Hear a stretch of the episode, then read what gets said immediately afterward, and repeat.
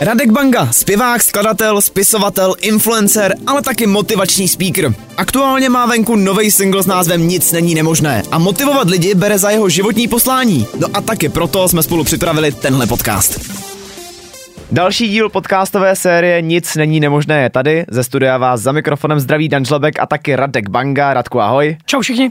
A na dnešní díl jsme si vybrali poměrně náročný a taky vážný téma, kterým je šikana. Uh.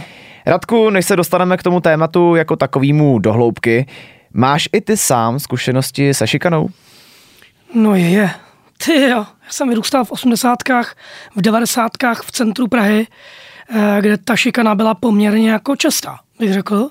Ono se dělá jako vždycky, no ale já jsem na základce zažíval ty, tu šikanu furt, ale vlastně ona není divu, jo? ona bohužel jako můj vzhled nebo moje pozice na té základní škole k tomu dost jako pomáhala. Myslíš, že se dá říct, že jsi k tomu dokonce měl jako predispozice nějaký v vozovkách?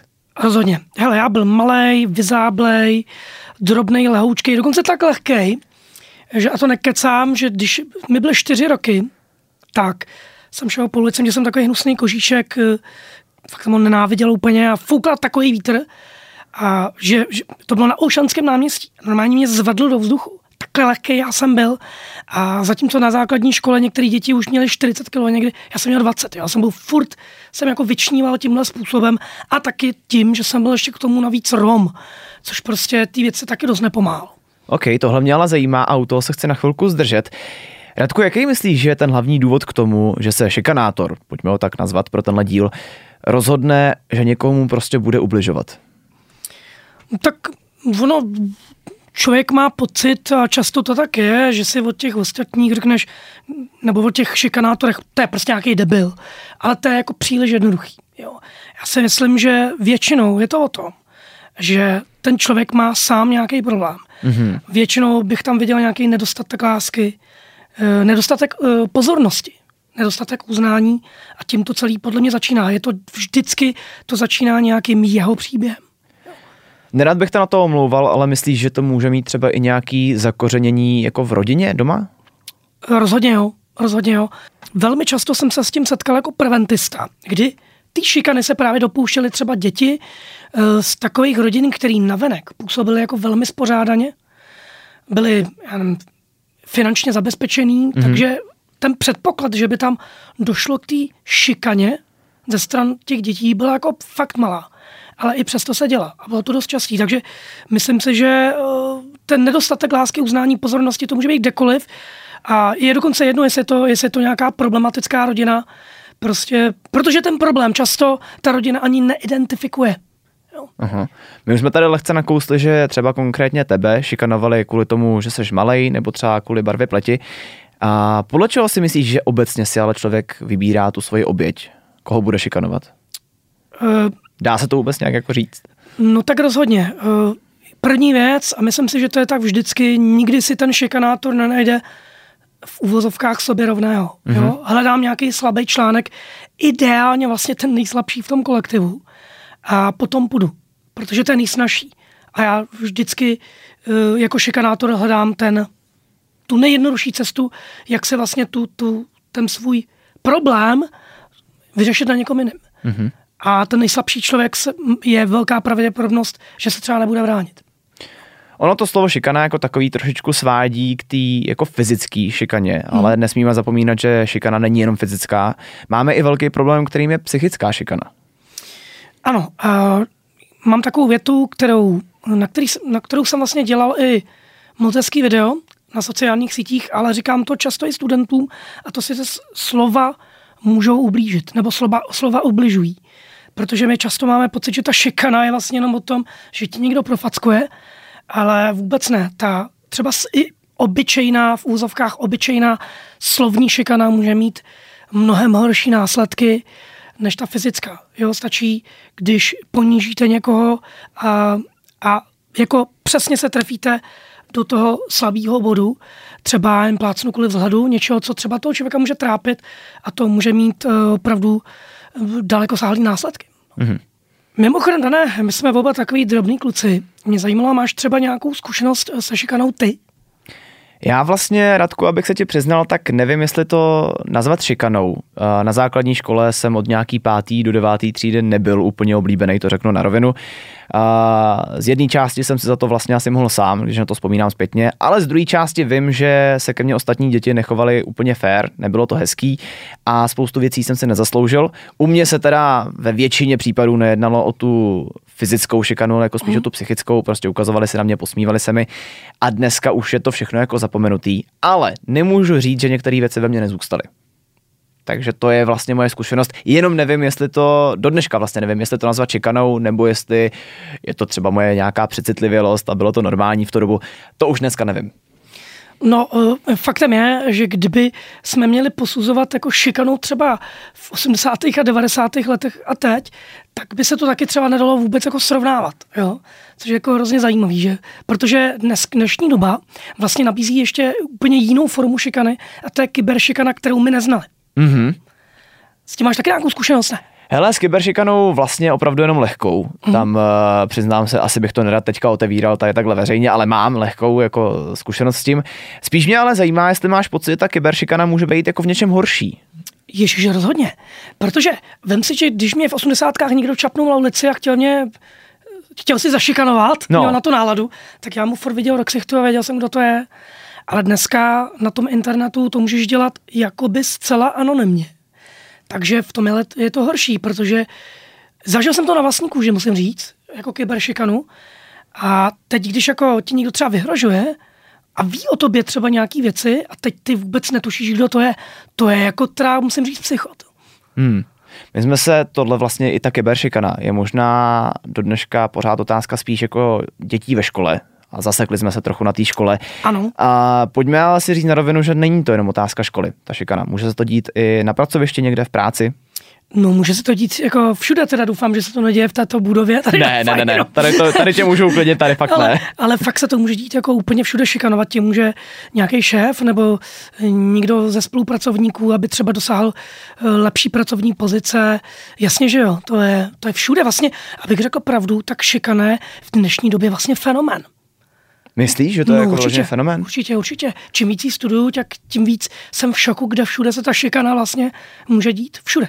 No a právě kvůli tomu já se tě chci zeptat, ať už je to teda třeba ta kyberšikana, fyzická šikana nebo psychická, co s tím teda dělat? Tak jako první věc, taková úplně nejzásadnější je, že mlčení nepomáhá. Jo? E, proč to říkám? Úplně jednoduchá věc. Představ, že přijde prostě nějaký brc tamhle, teď budu mluvit o té základce víc, jo? to je jedno. Mm-hmm. Ale je to, je to i takový symbolický. Teď se najdu nějaký, nějaký slabý článek v tom kolektivu, ať přijdu a zkusím to a jednou, já nevím, mu třeba stáhnu kalhoty a ukradnu mu pásek, aby se celá třída posmála. No a co teď ten eh, slabý článek, ten člověk, chudák, jako se nebrání, nic neudělá, tak eh, co udělám příště? Příště mu zkusím dát jednu facku, protože mi to předtím prošlo. No ona mi to projde taky, no tak příště jich mu dám pět. Takže čím víc my mlčíme, tím více to prostě stupně, tím víc to graduje a ten šikanátor si bude dovolovat víc a víc a možná se bude dovolovat i na ty ostatní. To je vlastně ale zajímavé, že tohle říkáš, protože vždycky, a vlastně sám jsem se s tím setkal, že mi vždycky radili, hele, ale jako kašli na to. Když toho člověka budeš ignorovat, tak ho to přestane bavit. Takže myslíš, že takhle to není? Ne, ne, ne, ne, nepřestane. Protože pokud já mám nějaký uh, vlastní trauma sám ze sebe, mám nějaký prostě mindrák, tak já jsem si našel někoho, na kom já si můžu krásně vybít, jo? já si můžu ulevit. Pro toho šikanátora je to taky vlastně jistým způsobem fakt úleva. Takže pokud mě někdo dovolí tu úlevu provést, to máš jako ze všem, jo? Myslím, to je lidská povaha, prostě nikdy nám nic nebude stačit, sám, sám to znáš, jo, jako pamatuju si, že jsem měl první telefon a byl jsem šťastný, že to mělo tlačítka, mm-hmm. mohl jsem zahrát hada a teď už prostě řešíš, jestli, jestli to je, jestli ten telefon má takový nebo takový displej a furt chceme víc, tak i ten šikanátor bude chtít víc. Uh, ne, prostě v žádném případě řešit to a okamžitě. Protože ono to může mít několik zajímavých pozitivních efektů. Jednak to ten šikanátor nečeká, třeba když já půjdu, každá škola má dneska preventistu. Pokud půjdu za preventistu a řeknu, hele, dochází k tady té šikaně, jsem šikanovaný, ta škola je povinná to řešit. Ten šikanátor to nečeká. Mm-hmm. Takže najednou on je vystavený tomu, že musí čelit tomu, že on sám bude mít nějaký problémy. To už může, jenom tohle to samotný to může vyřešit. Jo. Nebo se může udělat takový domino efekt, že pokud je v tom kolektivu ještě někdo další, kdo je taky šikanovaný, tak se může přidat k tobě. A najednou už budete dva, tři, čtyři. A prostě na toho šikanátora se to začne valit. A jste silnější a silnější. No rozhodně. Ale je to furt lepší se pokusit to vyřešit, než mlčet. Fajn, tohle je ale škola, kde vyloženě je někdo zaúkolovaný v vozovkách hmm. tím, že mi musí pomoct. Co třeba v práci? Tam já můžu vědět, že jsem šikanovaný, buď to nadřízeným nebo kolegou, ale můžu mít strach to řešit. Mám strach, že ten domino efekt pak bude trošičku jiný a spíš se to po mně sveze. Co v takový moment dělat? No pokud ta šikana fakt jako překračuje nějakou hranici únosnosti, tak prostě já to řešit zkrátka musím, protože pokud to řešit nebudu, tak si představ, že jsi rok v práci, kde tě někdo šikanuje. Jako rok, každý den dostáváš od někoho čočky, to pro tebe nebude dobrý, to tě psychicky zlikviduje. A co budeš dělat příští práci, jako tak se zase někdo najde a zase takhle, můžeš to zkusit, můžeš vyměnit prostě job, jít někam jinam a máš to vyřešený. Mm-hmm. Taky je to svým způsobem řešení, ale ten člověk v tom kolektivu zůstane a bude se to dít někomu jinému. Mm-hmm. Ber to takhle. Já bych to třeba řešil už kvůli tomu, aby se to nedělo někomu jinému. Já šikanu nesnáším, to rovnou říkám na ferovku, když to vidím, tak prostě opravdu to já nemůžu nechat být. Takže už jenom kvůli tomu kolektivu. No a ať už jsme v jakýmkoliv kolektivu, co hm. když třeba šikanu nezažívám já, ale vím o někom jiným, tak jak takovému člověku mám pomoct? Úplně ta samá věc. Eh, říkám to i žákům ve třídě. Prostě vy jako kolektiv tu šikanu nikdy nedovolíte. Já když vidím, že někdo šikanuje slabšího, tak jdu a okamžitě se toho člověka zastanu. Protože vím, že to taky má ten psychologický efekt právě, o kterém jsem mluvil. Prostě vy to nesmíte dovolit. A když ten, ten šikanátor, pokud, pokud nemá v tom kolektivu zastání, nebo, co, nebo takhle, ještě trošku možná jedna věc. Co šikanátor chce? Já někoho ponížím a chci být v tom kolektivu za já chci být ten kápo, já chci být ten šéfík, ten, ten, co tu tady má ošéfovaný a nikdo na ní nemůže. A teď si představ, že najednou vy jako kolektiv to nedovolíte a řeknete tak, takhle chlapče ne. Hmm. Tady u nás ne. A jestli se ti to nelíbí, tak z toho kolektivu odejdi. Protože tady, a teď najednou ten, ten člověk nemá to zastání, nemá tu pozornost. Tak buď to půjde někam jinam, kde tu pozornost získá, nebo se na to vykašle, přestane to dělat. Prostě má to tenhle účinek. Rozhodně. Ale poučí se z toho vlastně obě strany na závěr. Těžko říct, jestli se to ten šikanátor z toho poučí, ale přestane to dělat. Takže vždycky má uh, smysl se zastat nejenom sebe, ale i ostatních. Radko, a ještě dneska, než tohle téma ukončíme, máš na závěr nějakou radu, čím bys to chtěl ukončit, ten díl? Možná nakonec by bylo dobrý říct, že věci, o kterých já jsem si myslel na základní škole, že jsou mojí slabinou, mm-hmm. čili to, že jsem malý, drobný, tmavý, tak všechno se nakonec postupně v mém životě odkrylo jako ne jako moje slabina, ale jako moje přednost. Respektive jsem z toho ty přednosti uh, udělal vytvořil jsem se z nich. Třeba uh, jsem začal dělat sporty, o kterých mi říkali, že dělat nemůžu s tou mojí vejškou nebo váhou. Uh, teda mimochodem, já jsem se snažil vždycky dělat sporty, o kterých tvrdili, že dělat nemůžu. Takže basketbal, s mojí vejškou říkala mi slepička, bylo to vtipný. Ale bacha, já byl, bych řekl, poměrně dobrý a vydržel jsem u toho 11 let. Potom jsem dělal box amatérsky, tam mi říkali papír, protože jsem nespadal do žádný váhový kategorie, ale také jsem to dělal a také jsem byl nakonec dobrý. A nakonec jsem uh, objevil freestyle akrobaci, což bylo předchůdce parkouru.